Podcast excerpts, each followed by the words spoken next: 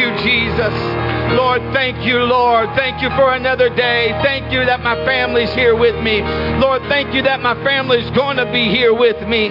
Thank you, Lord Jesus. Hallelujah. Hallelujah. Oh, come on. I, I feel good right here for a moment. Just let the hallelujahs roll. Hallelujah, Jesus. Hallelujah, Jesus. We worship you, Lord. We magnify your name, Jesus. Hallelujah. I've said it many a times. It's so important that we are thankful. Not only that we pray until we get a miracle, but once God starts to work, whether it's a complete work yet or not, we need to be thankful because that's where the wholeness comes from. And so that state, this, this, um, Thanksgiving time and, and praying and just thinking of, of the goodness of God. I am so thankful uh, for the opportunity to pastor such a wonderful group of people. It is an honor to pastor here, and uh, you are awesome. And I would like to echo uh, Brother Donnie, what an amazing job uh, you all did last Sunday. We had so many people here that we ministered to. It was such a wonderful, wonderful time. And, uh, and, and Thanksgiving, you have a lot of people traveling, but you also get to see some, some people that you haven't seen. It's good to see John and Karen and their family. We love them. So happy. They're doing a, a great work for God. Um, and uh, in, in North Carolina, actually, one of the daughter works out of Brother Huntley's church, which Brother Ballestero's son is uh, there uh, with uh, Brother um, Huntley. Uh, so it's connection there. And uh, Brother Mike Ward, it's so good to see. We had a lot of prayers, and I'm so happy to see you here. It's an honor to have you here. So many different people, and uh, we want to pray for all those that are traveling over the holidays. Um, you know, all kind of people driving on the holidays, and so let's make sure we keep each other in prayer, hold each other up. Um, when I was a, uh, a, a young man, and we would go to conferences, uh, one of my favorite preachers uh, at every conference uh, was Brother Ballestero. He always brought the Word of God straight. Uh, but he was, as a kid, he was never boring to me at all. He was always, as a matter of fact, you never knew what he was going to say next. And as a matter of fact, when he drove in uh, yesterday, that happened once again. I had no idea what was coming next. He was breaking out nines, literally nines off of his hips. And uh, I don't know if you're carrying today. I hope not. But uh, if he says to come to the altar, just come to the altar. That's all I got to say. Just do what the man says. But uh, it is an honor uh, to have him here. It really is. And uh, he has uh, been preaching um, all over.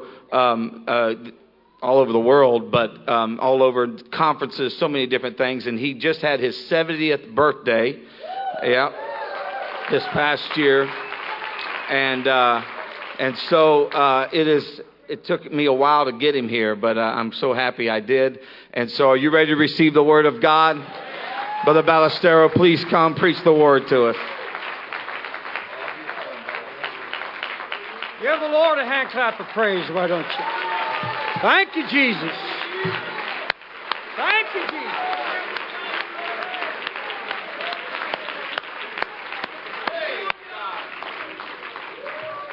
Well, praise the Lord, everyone.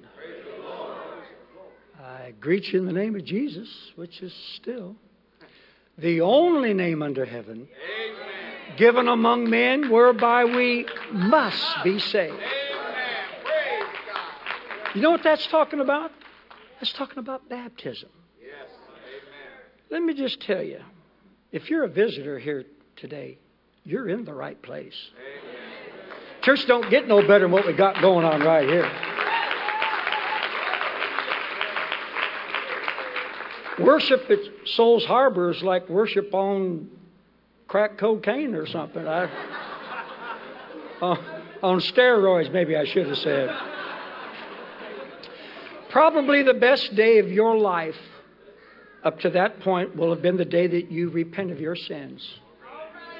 It's an experience so wonderful that some denominations completely misconstrue that as total salvation. But there's more.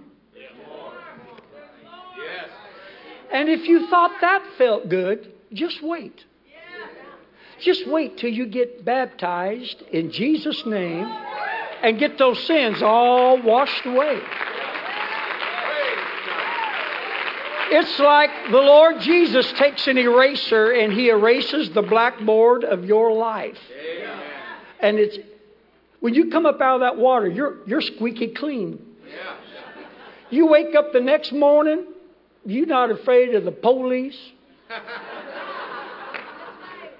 You feel like Mr. Clean, only without the shaved head and the gold earrings. But if you think that felt good, just wait. Somebody say, just wait. Just wait till you get this Holy Ghost. There's not enough good words to describe how wonderful the Holy Ghost is. You owe it to yourself to get this Holy Ghost. Don't die till you got the same experience they had on the day of Pentecost. Can I get a witness from somebody?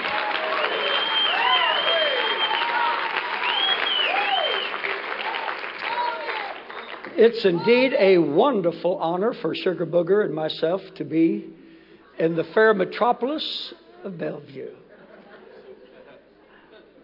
This, I told Brother Huntley I was going to be here. I told him Thanksgiving. And he he didn't actually turn green with envy, but he said, Oh, man, that's an awesome place to get to go. Be sure to give everybody my love and greet the bishop for me and all them kind of things. I thank you for the invitation to be here, and I thank you for your excellent choice of speakers for this morning. uh, and I mean that in a good Christian way. Yes. I'm going to be reading from the Gospel of Matthew, chapter 24, verse number 13. And I want to, I want to tell you that your church is a special church. You don't find churches like this cranked out of uh, or made by some rubber stamp or something. This church is a gift of God to this whole area. I hope to God that you are thankful for the leadership that God has placed in this place. You only have what you have because of these men here and their precious wives. They have anointed ministries, anointed lives, the hand of God upon them. Their name is pristine around this country. I mean that. I travel for a living. I've preached over a thousand revivals and about 400 conferences and about 75 camp meetings. I've been around, is what I'm telling you. Besides, I've pastored for 30 years. I'm an old geezer. Deal with it. And, and I mean that in a good Christian way. but you hear what people say about others as far as preachers and their respect. And if I was in this church, I would be so thankful to God that I had this man and this man, that woman and that woman in my life.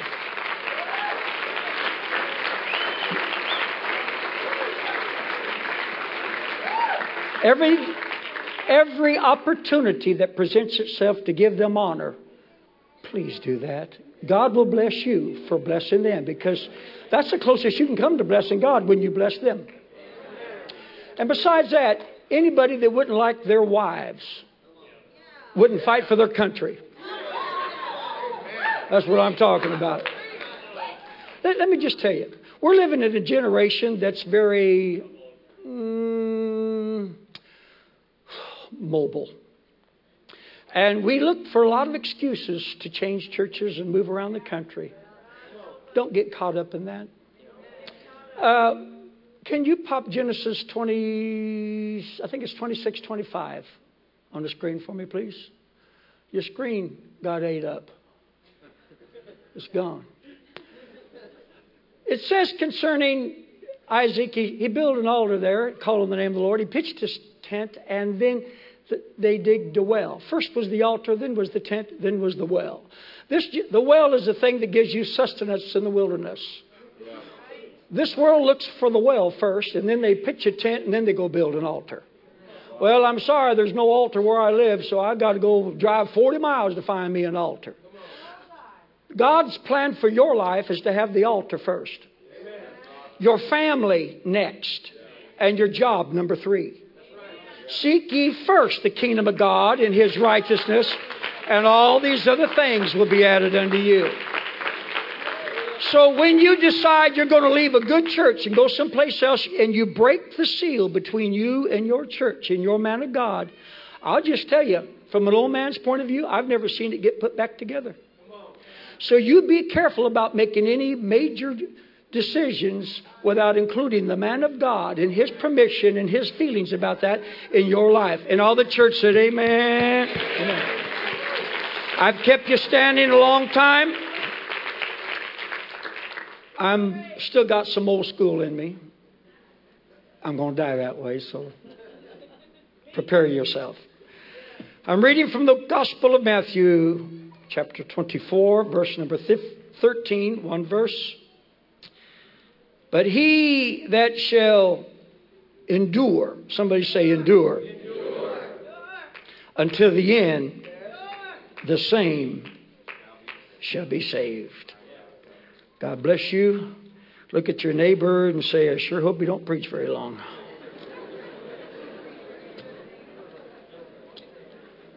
And so, God, you may be seated. Sometimes God doesn't answer prayer when we ask amiss. Sister Honey does not normally feed me much on Sunday morning. She's afraid I'll turn into a Delco battery and just last and last and last and last and last. To him that endureth to the end, the same shall be saved. It's been my experience as a pastor, as a preacher, to know that people seem to have a good time and easily can be happy and smile and get their little hucklebuck on or the shout, the hoochie coochie or whatever they do. When they get a raise, they get a new house, a new car, or their fiance agreed to marry him and But what happens when the bottom falls out? What do you do when things don't go like you planned and what God promised you isn't visible? What do you do then? I'll tell you what you do. You keep on coming to church. You keep on singing. You keep on shouting. You keep on loving the Lord. You keep on holding on to His promises. You keep on believing His word. Keep on paying your tithes.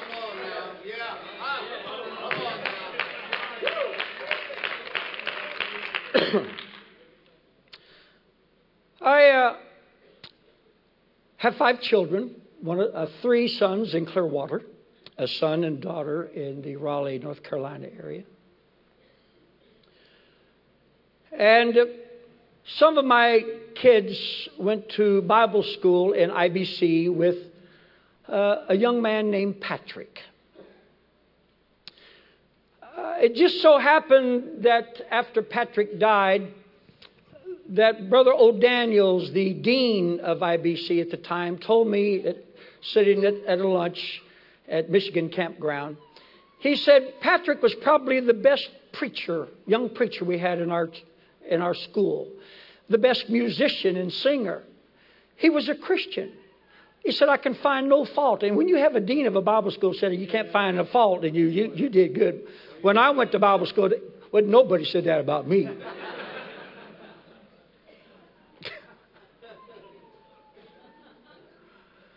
I got in trouble for liking to laugh. Uh, when I, I, went to 26 schools growing up, okay, and I really did. And every school I went to, the teachers loved me. They always had me pull my chair right up beside their desk. and sometimes they didn't want me to be bothered by all the other students, so they had me a little cloakroom with lunches and coats in it where I didn't have to be bothered with the other students. I thought that was so nice. And it was all for the same thing, for talking. And now they pay me for it. I, I, I don't know where the transition was. But Brother O'Daniel said that Patrick was none of that. He was an excellent ball player, basketball, football, baseball, swimmer, runner. He, he just was all around great at everything. Well, some years after Patrick died, maybe about four, well, I have no recollection of ever meeting him. I'm told that he came with a group of about 15 or so to my house one day of, of students from the school, and my wife is in charge. She is my uh, social director. And she was in charge of everything, and I was in and out running back and forth to the hospital, so I really didn't get to meet all the kids.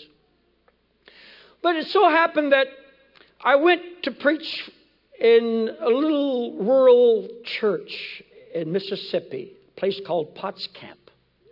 And actually, the church was not in Potts Camp, it was seven miles from Potts Camp. Potts Camp has 400 people.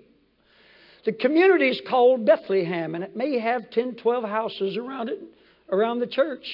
They got a little graveyard right beside the church. And now they got a church building out there that'll seat about 1,400 in the middle of nowhere. I mean, three times the size of the town, and town seven miles away. So I pull up with Sister Honey, and we unpack our stuff and take it into the evangelistic quarters, and we go in there and get our stuff unloaded. And they take us out to get a little something to eat at a service station that sells hamburgers and, and soup and salad uh, in Potts Camp. We're sitting there at the table, and within 20 minutes of our being together, Patrick's daddy starts telling me about how Patrick died. He drowned in about five feet of water in a little lake, a pond behind one of the saints' house. Two of his friends with him. He was a tremendous swimmer. He did have diabetes. They don't know what caused him to drown. And the father began to weep and cry sitting at the table. And he said, I go to, when I walk out of my house in the morning to go anywhere, the first thing I see is the church on the left and the graveyard on the right and my son's tombstone up near the front. And he said, For the last four years, I've spent at least an hour, two hours every day crying, sitting on that by my son's grave. He said, All my hopes and dreams for the future of this church was wrapped up in that boy. He was the associate pastor at the time that he died, single. And so he started crying. The Bible said, Rejoice with them that rejoice, and for me to cry or to weep with them that do that too. So I just started doing it. I, I whooped out a hanky and I went to wipe my eyes. And for the next two weeks, I carried two handkerchiefs because every day I'd get in his truck, he'd stick a CD. This is Patrick singing. This is Patrick playing. This is him singing at the Natural, uh, National Quartet Convention. This is him preaching so and so place. And he'd cry going down the road, and I'd cry right along with him. It probably bonded us together. When you need help, you got somebody to go talk to. But where does a preacher go when he needs to vent some of his emotions? You think a preacher's world is just perfect and all you do is just get to be first in line and eat fried chicken. But we're folks just like y'all are folks. We cry just like y'all cry. Am I far enough south where I can say y'all yet? Okay. I'm bilingual. I've lived in South Texas and I've lived in Minnesota. So I can, I can do you guys or I can do y'all. That's what I'm talking about. I can go either way.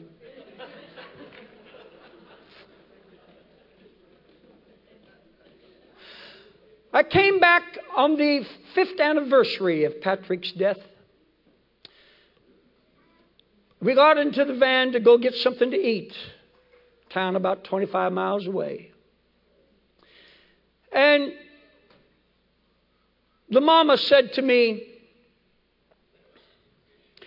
she said, Brother Ballister, I remember reading, I don't remember it's a magazine, a newspaper, but I read about a group of sports writers that got together to honor a hockey player.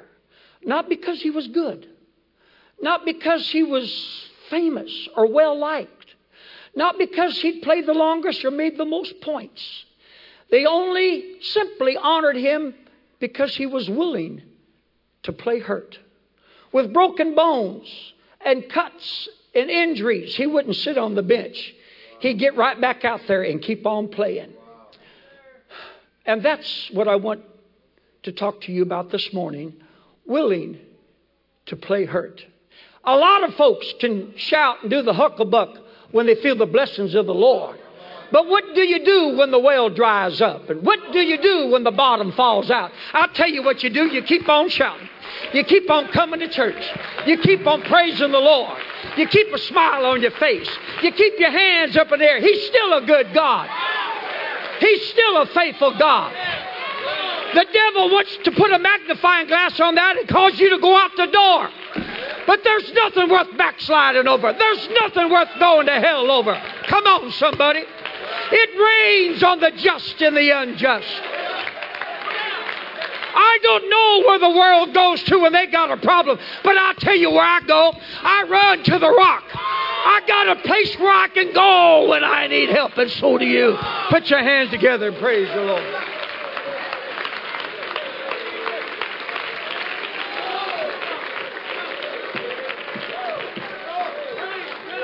In Job 13, 15, he said, Though he slay me, yet will I trust him. And I like the next portion of this verse. He said, I will maintain my ways before him. What are you saying, Job? I'm going to keep on doing what I've always been doing. Keep on doing what I've always been doing. Keep on doing what I've always been. I don't understand what I'm looking at, but I'm not going to change right now. I'm just going to keep on doing what I've always been doing. This works, brothers and sisters. I need you to get me Deuteronomy 33, verse 24 and 25. Deuteronomy 33, 24 and 25. Going to need a little help here today. David said one time, he said, The lines have fallen unto me in pleasant places. Meaning that when they handed out the inheritances, I got me a good deal. I got nice, lush, green grass, palm trees. I got a little brook flowing through the property here. All you have to do is go to Israel one time or see pictures of it, and you realize not everybody got a good deal when it comes to property. Some places is nothing but dirt and rocks. No wonder stoning was so easy. There's rocks everywhere. I mean, there's weapons of mass destruction everywhere. That's what I'm talking about.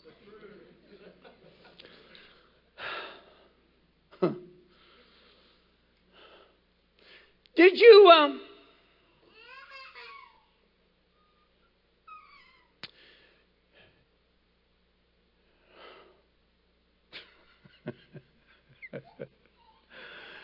So when David says that lines have fallen to me in pleasant places, he's grateful and thankful to God because they got a good deal. And one of the worst things you can do is start comparing yourself to somebody else that looks like they got them a better deal. Well, Lord, they're driving a brand new Lincoln Continental, and I'm driving a POJ. A piece of junk. They got a nice pretty house, and I'm living in a broke down double wide. And she got a good looking husband. Look what you gave me. Uh,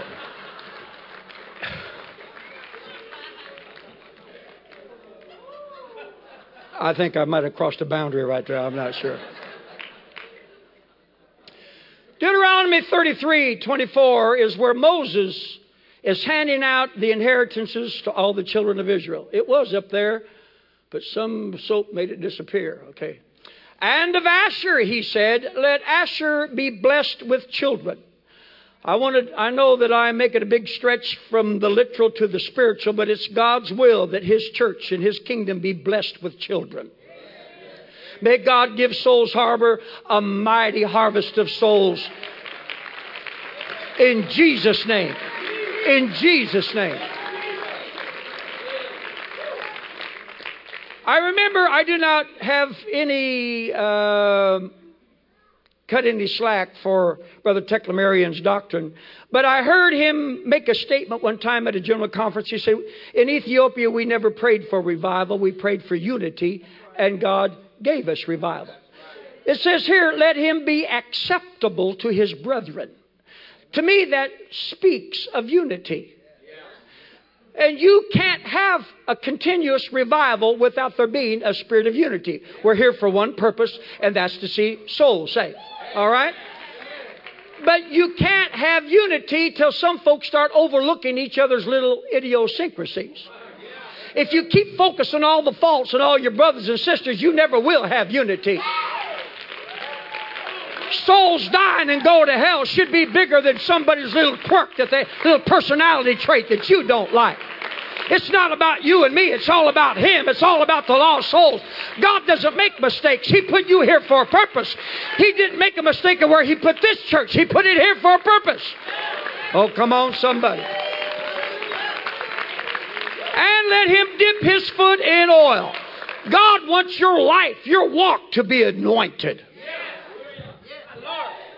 If you want to hear unanointed singing, you can go anywhere in town. But you're hearing some anointed singing in this house.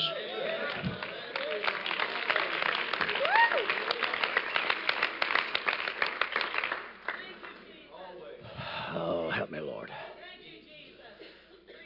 He changes the verb usage from the word let to shall in the next verse. 25. Thy shoes shall be iron and brass and as thy day, so shall thy strength be.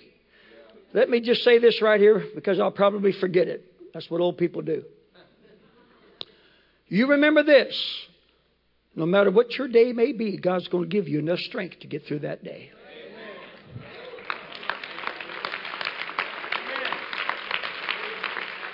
Thy shoes shall be iron and brass. I, I have a picture on my computer of just a, a mountain with nothing but boulders about this big on it. Just that's all it is. And a man trying to walk across it. Asher got ripped off when it come to having nice property. And yet God didn't change the circumstances for them.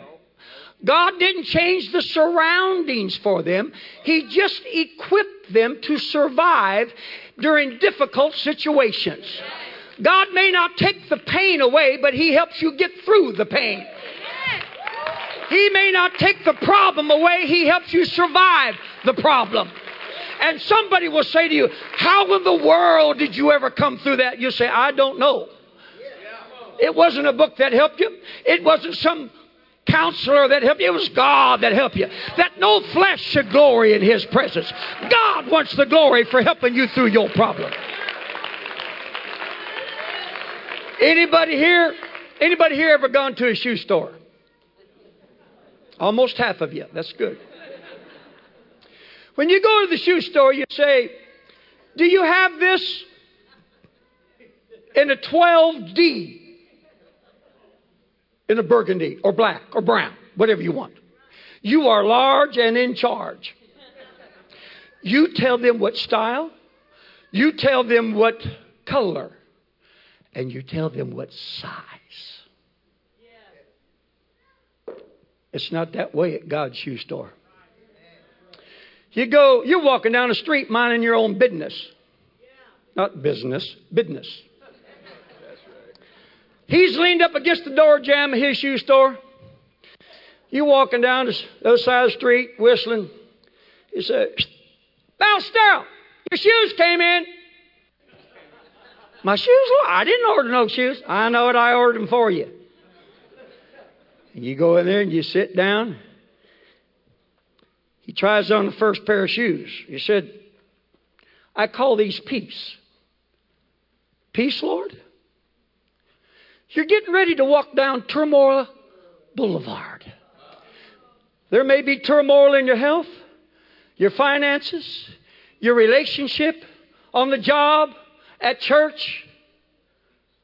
You're going to need these shoes when you walk down the street. Come here, son. Anybody wear a bow tie like that wants to be seen.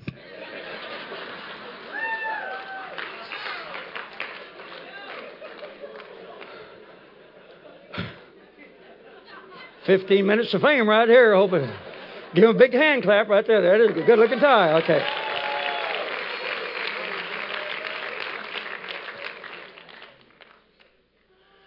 In life, you can go no further than what your understanding will allow you to go. You only build things your understanding allows you to build. You all right? You can't breathe? Yeah, it's tough, ain't it? Have to have a healing service here shortly. The book said he's able to give you peace that passeth understanding. And you don't know how you got over here to where you're at. Somehow God helped you get past your own understanding and live and operate in an area that you have no understanding how to do that. It's a God moment. Give my man a hand here. And then one day you're walking down the street and he calls you back into the shoe shop. He puts another pair of shoes on you. He said, I call these grace. Grace, Lord? You're getting ready to walk down rumor alley and folk are going to talk about you. And I'm going to help you hold your head up and keep a song in your heart. Keep a smile on your kisser.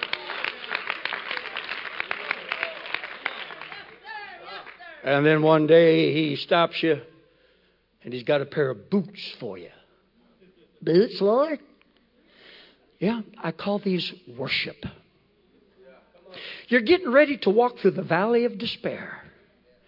And these boots are the only thing that's going to come out the other side. When I was a young teenager, a, a sister Nancy sang a song, These boots are made for walking. And walking's what they'll do. And one of these days, these boots are going to. I think most of your carnal people are sitting right over there on that side.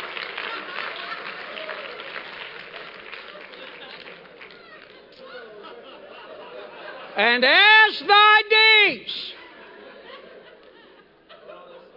so shall thy strength be. God's looking for somebody who, even though they have a problem, maybe especially because they have a problem, they still got a praise in their heart. He's looking for somebody willing to play hurt. You can suck your thumb and beg for attention all you want. But God's looking for somebody who going through the darkest night, you could never tell because they still got a shout. They still got the love of God in their heart. They're still saying, God, you're a good God. I know the Lord's going to bring me through. Come on, somebody.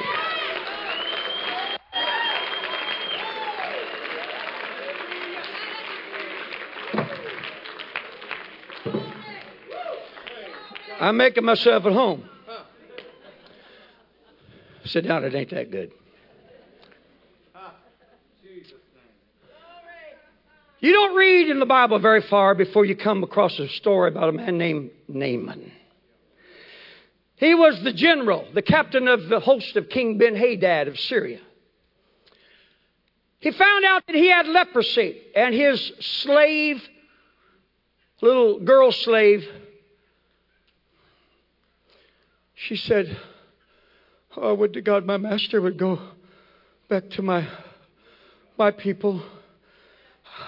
If she could just meet my preacher, he'd pray for her and God would heal him. My, I, I believe that. But my deal is, how did she get there? There's still a king of Israel sitting on the throne. The preacher's still having church on Friday nights. Where is the girl's daddy? How come she's a slave and she's over here by herself? What's the story there? The Bible didn't tell me. All I know is I got one girl. And if you get my girl, you got to get past me to get my girl.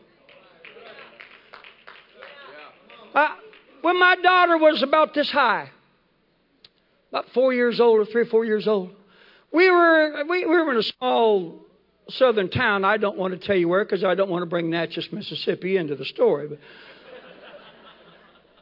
we was at a little church conference thing. And my wife and another lady wanted to go to the mall. And so I'm the designated driver. And I drove. Well, what happened was I got them there. And my daughter saw one of those little two horsey merry-go-rounds inside the mall and she had had to ride it. Well, from where the bishop is sitting to here is about the distance from the window of a store to where the merry-go-round. My wife is looking in the window. My daughter's on this merry-go-round.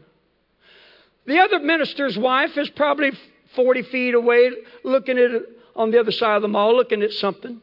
There's no one else beside us three adults in the mall as customers. Two employees or maintenance men are on the scaffolding, three levels up, working on the ceiling. I'm about nearly 100 feet away from my daughter, watching the guys work, waiting for them all to come up to me. And it so happened that I hear a scream, and the other preacher's wife screams out, Marcia, they got your baby! And I turned to see two men running out the door, a girl.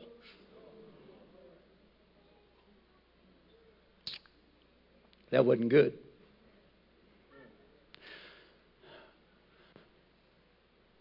I looked around, there was no man to help me, no one, just me, Jesus, two women. Saw the two men going out. I'm an old geezer at this point. My wife does not even like me to jump up and kick my heels together.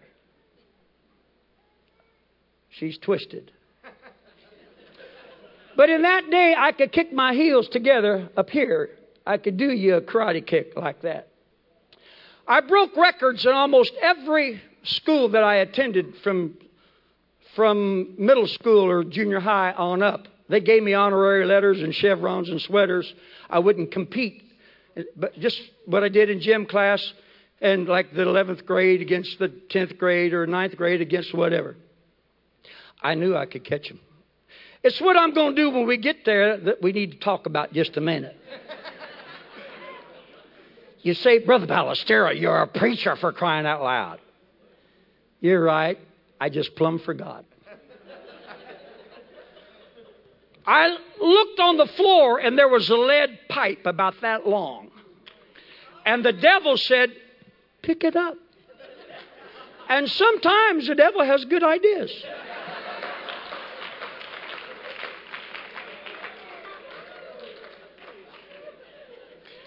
Say, Brother Balser, I'm disappointed in you. I give you that privilege. Just, just don't have any children of your own and get in a position where you have to defend them. I picked up that pipe and I let out a scream that would have made the whole Cherokee Indian Nation proud of me. I began to double clutch a flat trailer truck heading for that door. When I hit the doors that open like that, I hit it with my feet up there that high. I'm coming through the door. Oh, I came through. You don't want to be bored with details, but I got my girl back. I didn't go to jail. Ambulance drivers didn't have to do a search and rescue. My point is, where was this girl? She could have said, the maid, Naaman's maid, she could have said, if there's a God, how could he let this happen to me? She didn't even go that way, and you ought to not to either. She kept on being a witness. She kept on being a light going through her darkest trial. What do you do when things go bad? You just keep on being what God called you to be. You just keep on doing what God meant for you to do. Can I get a witness from somebody?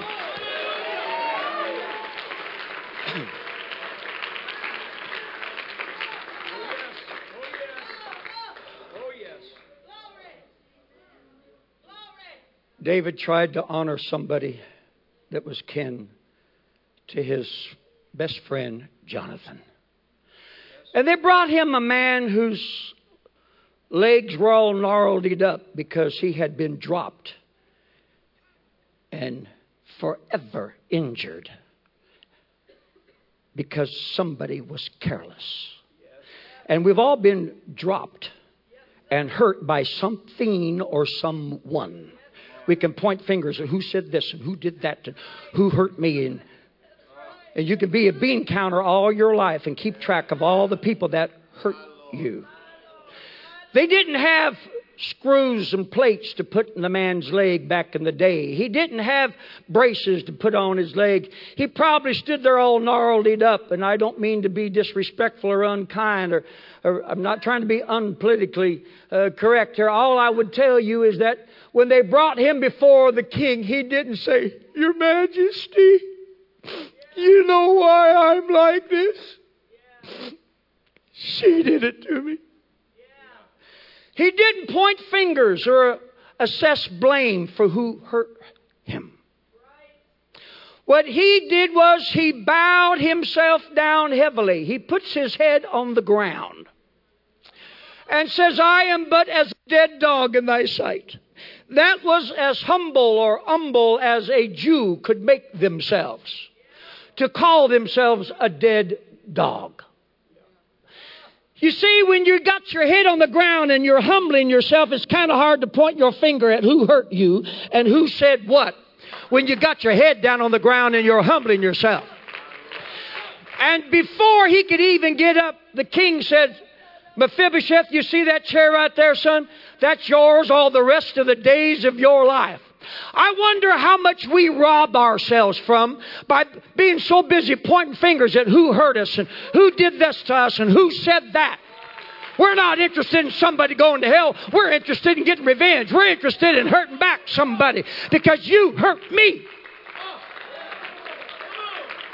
God has a banquet table wanting you to sit at it. He's got a place already custom designed with your name on it. Don't rob yourself. Don't keep yourself from being able to sit at the king's table. It's God's will that you let yesterday be yesterday. How long will you let a war go on? How long will you keep a grudge going in your life? Yes, you've been hurt, and yes, I'm sorry for you, but God's looking for somebody willing to play hurt. Put your hand together and pray.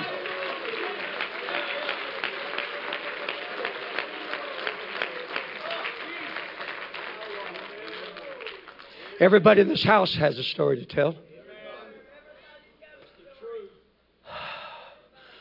I preached a sermon when I was a pastor. I preached it one time, and you can tell why. By my title, I preached on clumsy nurses, dead dogs, and supper. And that's kind of sermon you only get to preach once, I think. I called her a clumsy nurse because in my world, the women in my world are protective of their babies. And if they should ever trip, God forbid, and fall, they're going to twist their body so that they hurt themselves. But that baby's going to be okay. So I don't understand this about the story about that woman. She figured the king already made 42 look just like this one. He'll make another one look just like this one. She was worried about herself. And yes, we can find reason to blame other people, but that's no way to live your life. God's bookkeeper doesn't make any mistakes. You let God fight your battles. You let God take care of business. And you just come and have some church up in here. And you just come home with, you came, come and get what God meant for you to have each service that you come here for. And go home blessed and receive it in Jesus' name.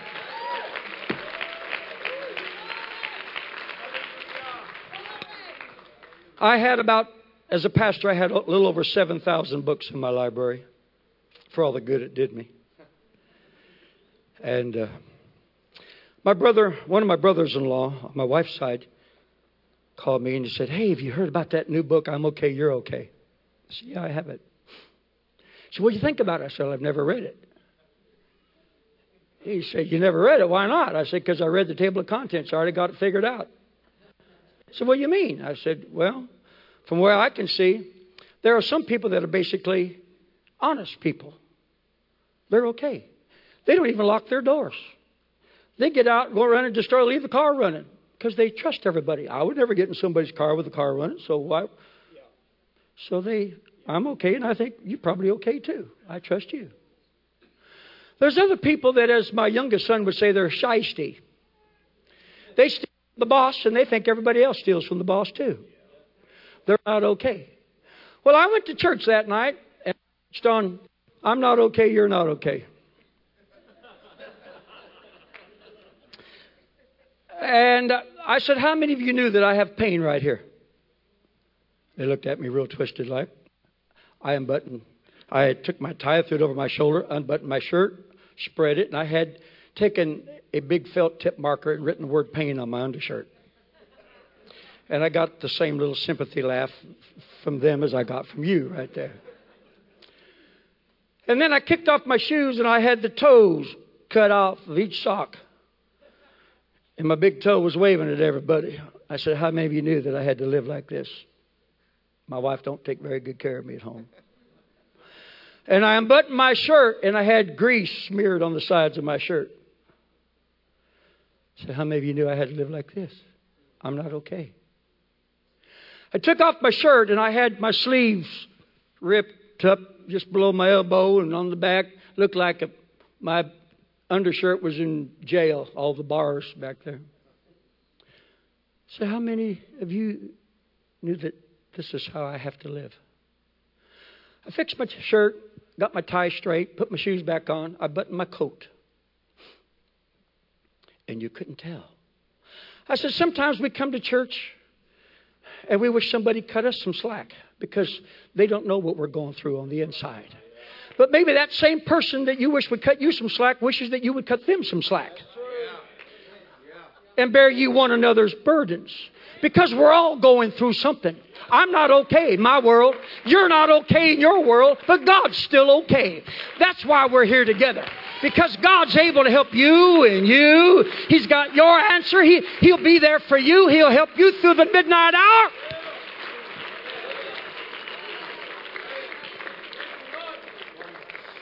I'm walking with my daddy. My daddy died with Alzheimer's at the age of 74. I'm talking about a man who could preach the UPC General Conference with his notes on the back of a calling card. I'm talking about a tremendous mind, a preacher's preacher. I just testify longer than most folks, is all I do. But here is my daddy, my pastor, my daddy, my hero. And he's walking like this. And I got my arm out, and we're walking through the Ontario Mills Mall. I'm 50 years old. I'm proud of him. This is my dad. And I see a guy that looks like he's about 85 cross in front of me, about this far away, and he is cursing using God's name in vain. He appears to be 85. He's got a muscle shirt on and a Speedo. Try to get that out your mind. Wearing flip flops, a foot long cigar, cigar, and a young blonde honey on his arm. And I said out loud where he could hear me, God, why are you letting that old buzzard live? If my daddy had that much strength, just think, God, what he could be doing for your kingdom. Yes. And immediately John 21 came to my mind, where Peter's on the seashore dividing up the catch. One for you, two for me. And he's divvying up the catch. And Jesus says to him, Lovest thou me more than these? Oh, yeah, Lord, I love you. One for you, two for me. Three times he says though that phrase using a more potent or more powerful word of love than the first time. Peter's getting nervous. After he answers him the third time, my generation would say Jesus turned the record over. But Jesus said, When thou wast young, you went whithersoever thou wouldest. But when thou art old, another shall dress thee and lead thee where thou wouldest not. This spake he, signifying by which death he should glorify God. I don't know how in the cornbread world God could get any glory out of you dying that kind of death. I'm not saying it means dementia, but he's got enough strength to stand up. He just can't put his own clothes on. Somebody has to help him get dressed. His GPS is broke. He can walk, but he can't get to where he needs to go and get back. So somebody has to lead him both ways. Well, Peter don't want to hear that mess. He said, Well, what about him? Pointing at John. The Lord said, If I let him live 2,000 years, if I let him live till I come again, what is that to thee? Follow thou me. And twice Jesus says, Follow thou me. My point to you, brothers and sisters, all God asked of you, Peter didn't like the deal he got. He thought John got a better deal, but all Jesus required of Peter was, Follow thou me. I don't know where you're at, what you're going through, but His requirement for you, His requirement for me, is just to keep on following. Keep on maintaining your ways. God, I'm still going to be faithful. This is not how I thought it was going to turn out, but you can see the end from the beginning. You know where I'm at, you know what I'm going through. I put my life in your hands, I still trust you. When I was a very young preacher, I heard about a missionary named Larson in Colombia. Brother Larson went to Colombia, the first, to my knowledge, oneness Pentecostal in that nation. He was able to buy a house. He bought a house, and uh, his wife was expecting a baby. I got to meet that baby. She lives in Canada.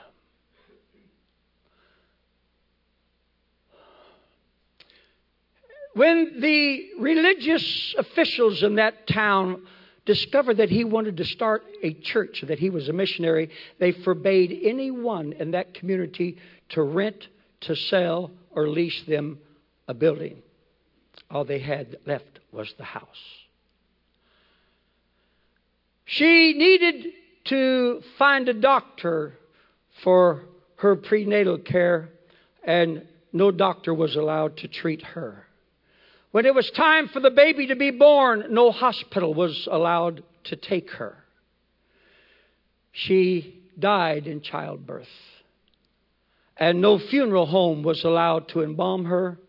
No graveyard was allowed to bury her.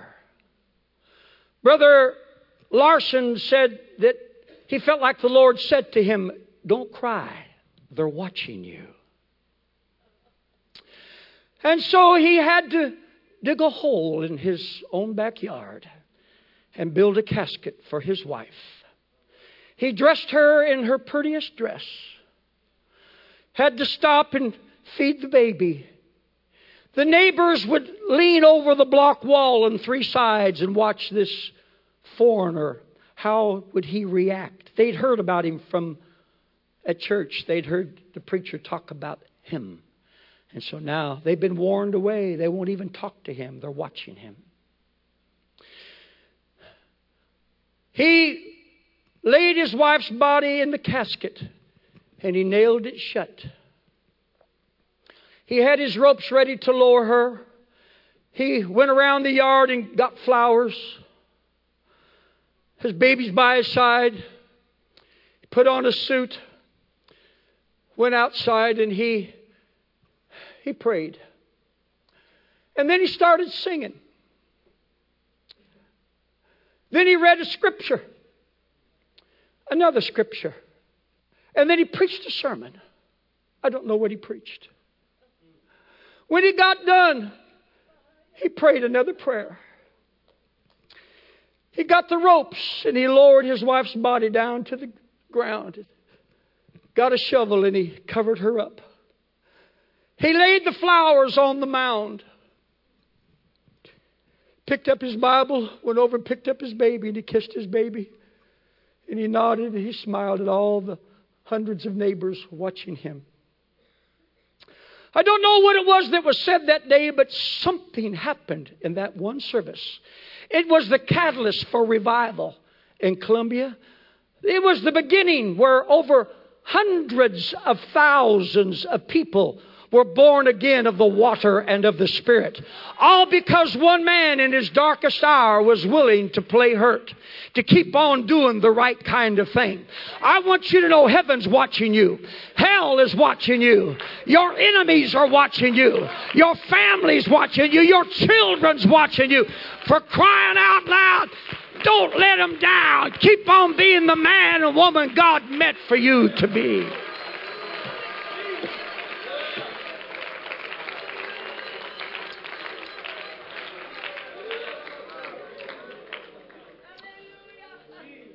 For the last 15 years, every year, I have ridden four wheelers for a week. I love the Word of God. I love to study. I love to go to church, but sometimes you just want to go do guy stuff. I've ridden over 8,000 miles cross country on gaited horses in the last 40 years. I, I've owned, plug your ears, Pastor. I've owned nine motorcycles. My, wife is smarter than I. She won't ride with me. And uh, in 06, my, my son bought me my own four wheeler. And so we go through, we ride through parts of three states. We sleep in the same place every night. We just go out big circles like this. And I don't mean no little wimpy circles. I mean, the shortest ride is going to be eight hours. The longest ride has been 17 hours. We may get in at six at night from the trip to the to the camp. If we load up, we'll ride to six in the morning. I mean, if you're a sissy, just stay at the house. There's about 20 of us. We get out in the mud and the blood and the root beer. That's what I'm talking about. Sorry about that, Lord. I apologize for that. There's a couple Baptist guys that ride with us, very respectful. They call us Brother Ballestero or Brother Johnson or whatever. Preachers and their sons go. My son Brian goes with me every year. So we're stopping for about 10 minute break on the side of a hill. Uh, it's only about 11, 1200 feet. We go through parts of Kentucky, parts of West Virginia, and once in a while into Virginia. He said, the guy's name was Rick, and he said, we, he helped as a guide. Uh, we really don't pay the guides. We buy them lunch or their meals and put keep gas in their rigs, and that's all they ask for. And actually, they don't even ask. That's just what we do. So he said, you know, when I was, we got talking about hurts and burns or something. He said, when I was two weeks old, I slept in a bassinet on the floor there in West Virginia, A little old, went down one of them little hollers. He said, we had a steam or hot water humidifier, and my daddy was carrying boiling water in a pan to put in that steam humidifier. And he tripped over a throw rug and he spilt that boiling water on my right leg and I received third degree burns from my knee down. I said, Rick, that's horrible. I said, Did you have to have surgery? Oh, he said, Many, many surgeries, skin grafts, all kinds of stuff. I said, I am so sorry. I said, Do the scars still come up to your knee today? He said, No. It only comes to my ankle today. I said, Your ankle? And he looked at me like I'm the biggest goober in the whole world. He said, Yeah. And he shucked off his tennis shoe, pulled his sock off, and sure enough, the scar just came up to his ankle bone. He said, Brother Balster, when you're a baby, from your bottom of your foot to your knee ain't but that far. And then he said something that caused the Holy Ghost to come alive in me. He said, Scars don't grow. He said, I got bigger than my scar. And some of us have never gotten bigger than our scars. Could it be a sign that we're not growing? Because it's God's will that you get bigger than your scar, that you get past all the hurts and the things that hurt you. That is the will of God in Christ Jesus concerning you. Go ahead and stand with me if you would, please. Musicians, if you would come.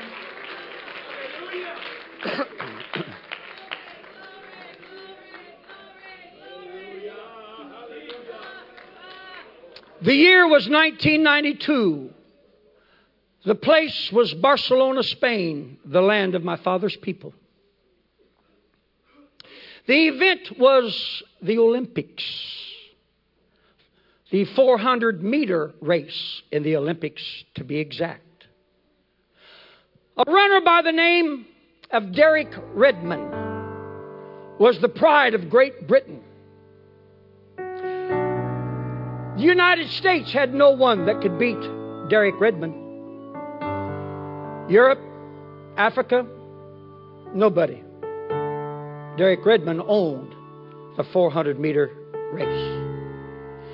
Everyone in the race that day he'd already beaten in former races, previous races around the world. His knuckles are locked, his head's down, his hips are raised. He's tensing, waiting for the gun to fire and the race to begin. He hears the gunshot and he takes off, easily pulling ahead of everyone. About 120 meters into the race, he blows a hamstring and crumbles to the ground. Everyone in the audience gasped and stood. This was the crowd favorite, and he's on the ground. It don't get no worse than that. That's not good English, but it don't get no worse than that anyway.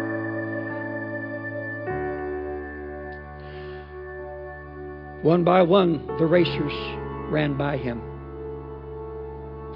Ten years later, he set for an interview in an article that the sports writer called Finishing at Any Cost.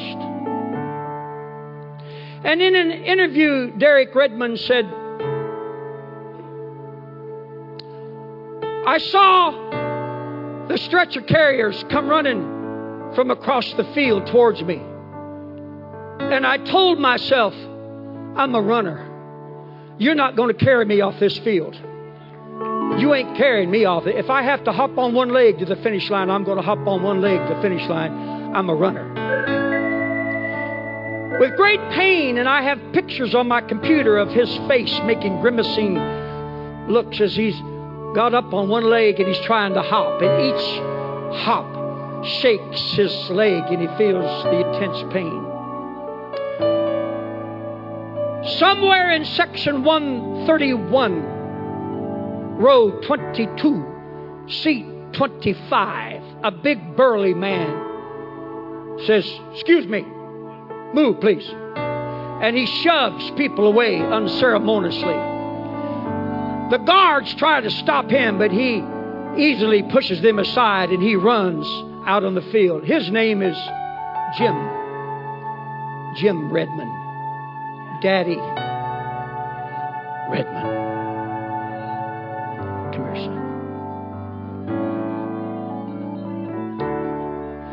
He runs out to his boy and he says, Son, you don't have to do this.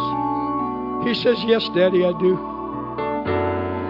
Jim Redmond said to his son, Well, son, if you're going to do this, you're not going to do it without me. Put your arm around my neck, son. You can see a picture of Jim with his arm around his boy's waist, Derek with his arm around his daddy's neck. Derek says, Keep me in lane five, Daddy. The crowd stood there in silence while Derek hopped towards the finish line. The gold's already been declared. The silver's been won. The bronze has been awarded. But for Derek, the race is not over because I haven't got there yet. He keeps hopping till he gets close to the finish line, and the daddy lets him hop across the line by himself. And the sports writer says, at this setting, some 10 years later, I don't remember who won the gold. I don't remember who won the silver. I don't remember who won the bronze. But everybody in the stadium that day remembers the man who was willing to finish at any cost. I don't know what you've been going through. I don't know where you've been at. But if you want to make it all the way home, the Father's not going to let you make it by yourself. If you'll come down here this morning and wrap your arms around His neck, He'll wrap His arms around you and make sure that you make it all the way home. Everybody here believes in prayer. Don't leave here today without talking to Jesus. Say that yes to Him. Surrender if you will. Jesus Come on. He loves you. to you. You're the Come and talk to the Lord today. He needs you, Jesus.